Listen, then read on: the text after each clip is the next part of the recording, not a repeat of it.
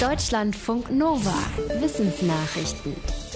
Und so einen Fund machen Paläontologen selbst in reichen Fossiliengruben selten. In einem Steinbruch in der Steiermark in Österreich sind Knochen einer Seekuh zusammen mit den Zähnen eines Tigerhais gefunden worden, der sie gebissen hat. Wie ein Team vom Naturhistorischen Museum in Wien in einem Fachjournal schreibt, ist das Ganze vor 14,5 Millionen Jahren passiert. Damals waren Teile von Österreich von einem tropischen Meer bedeckt. Die Forschenden sind sich sicher, dass beide Fossilien Fossilien tatsächlich zusammengehören, weil die Zahnformen des Tigerhais exakt zu den Bissspuren auf den Knochen der Seekuh passen. Der fünf Meter lange Hai hat sich also im wahrsten Sinne des Wortes die Zähne an seiner Beute ausgebissen. Für die Seekuh endete der Angriff aber trotzdem tödlich, sagt das Museum. Klimaschutz fängt beim Essen an. Darauf weist jetzt auch nochmal eine Studie der Umweltorganisation WWF hin. Je weniger Fleisch und tierische Produkte wie Milch und Eier konsumiert werden, desto weniger erderwärmende Treibhausgase werden freigesetzt. Für die WWF-Studie wurde untersucht, was Menschen in Deutschland in den Jahren zwischen 2015 und 2018 an Lebensmitteln eingekauft haben. Daraus ergibt sich im Schnitt ein Fleisch- und Wurstkonsum von 817 Gramm pro Woche und Person.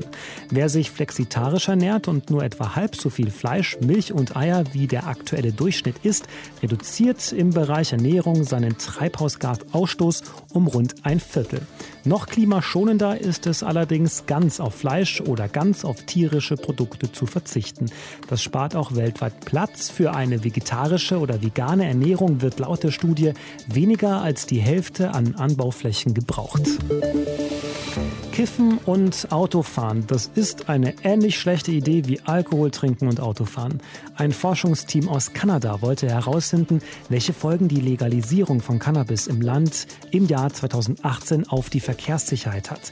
Dazu haben sie Daten aus Bundesstaaten in den USA analysiert, wo das Kiffen teilweise schon länger erlaubt ist. Das Ganze haben die Forschenden dann auf Kanada hochgerechnet. Ergebnis der Studie, durch die Legalisierung von Cannabis könnten in Kanada pro Jahr rund 300 tödliche Unfälle hinzukommen. Das wäre ein Zuwachs von fast einem Sechstel. Die Forschenden empfehlen deswegen mehr Aufklärung. Wer kifft, sollte mindestens sechs Stunden warten, bevor er sich an Steuer setzt. Wenn zum Cannabis noch Alkohol dazukommt, raten die Forschenden zu noch mehr Vorsicht.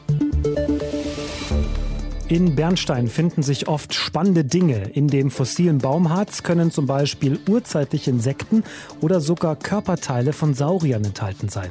Doch offenbar enthält auch das Harz selbst besondere Inhaltsstoffe, nämlich ein Mittel, das Keime abtötet. Bernstein könnte gegen hartnäckige antibiotikaresistente Bakterien helfen. Das hat ein Forschungsteam der Uni Minnesota herausgefunden. Das Team hat die mögliche antibakterielle Wirkung von Bernstein aus dem Ostseeraum Lebensraum untersucht. Das Harz stammt von Schirmtannen, die vor 44 Millionen Jahren in der Region gewachsen sind. Das zermahlene Baumharz zeigte sich in der Studie wirksam gegen bestimmte Arten von Bakterien. Zudem tötete ein im Harz enthaltener Stoff den Krankenhauskeim MRSA ab, gegen den mehrere Antibiotika nicht mehr wirken.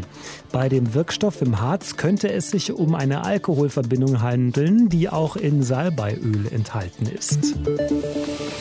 Ein Geologieteam hat in Chile einen neuen aktiven Vulkan entdeckt.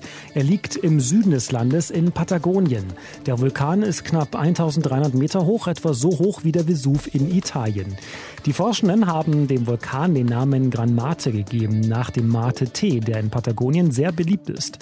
Auf die Idee dazu kamen sie, weil der Kessel des Vulkans einem Kürbis ähnelt, aus dem der Mate getrunken wird. Der Vulkan liegt in einer Region, die zehn Monate im Jahr zugeschneit und damit nur schwer zugänglich ist. Deswegen gab es Erkundungsflüge mit dem Hubschrauber. Der Vulkan steht jetzt unter Beobachtung, genau wie Chiles andere rund 90 aktive Vulkane. Wie die Forschenden im Fachmagazin Scientific Reports schreiben, sind die patagonischen Anden tektonisch besonders aktiv. 1960 gab es hier das bisher größte gemessene Erdbeben mit einer Stärke von 9,5. Die Kryptowährung Bitcoin hat einen großen CO2-Fußabdruck, weil sie so rechenintensiv ist. Mehr als drei Viertel des Bitcoin-Minings passiert in China, weil es dort einen schnellen Zugang zur nötigen Hardware und zu billiger Energie gibt. Das könnte Folgen für den Klimaschutz haben, schreiben Forschende im Fachjournal Nature Communications. Sie haben simuliert, wie sich das Bitcoin-Mining in China und sein CO2-Fußabdruck in Zukunft entwickeln. Ohne größere Eingriffe dürfte die chinesische Bitcoin-Industrie bis 2024 so viel Energie verbrauchen wie Italien. Da viel Energie aus Kohlekraft erzeugt wird, würde die chinesische Bitcoin-Industrie etwa so viel CO2 ausstoßen wie ganz Tschechien. Die Forscher haben auch simuliert, wie sich das Ganze positiv beeinflussen ließe. Sie sagen, dass eine CO2-Steuer nicht sehr effektiv wäre. Besser wäre es ihrer Ansicht nach, wenn der chinesische Staat vorgeben würde, dass sich Bitcoin-Miner nur in bestimmten Gebieten ansiedeln dürfen, wo es Wasserkraft oder andere erneuerbare Energien gibt. Deutschlandfunk Nova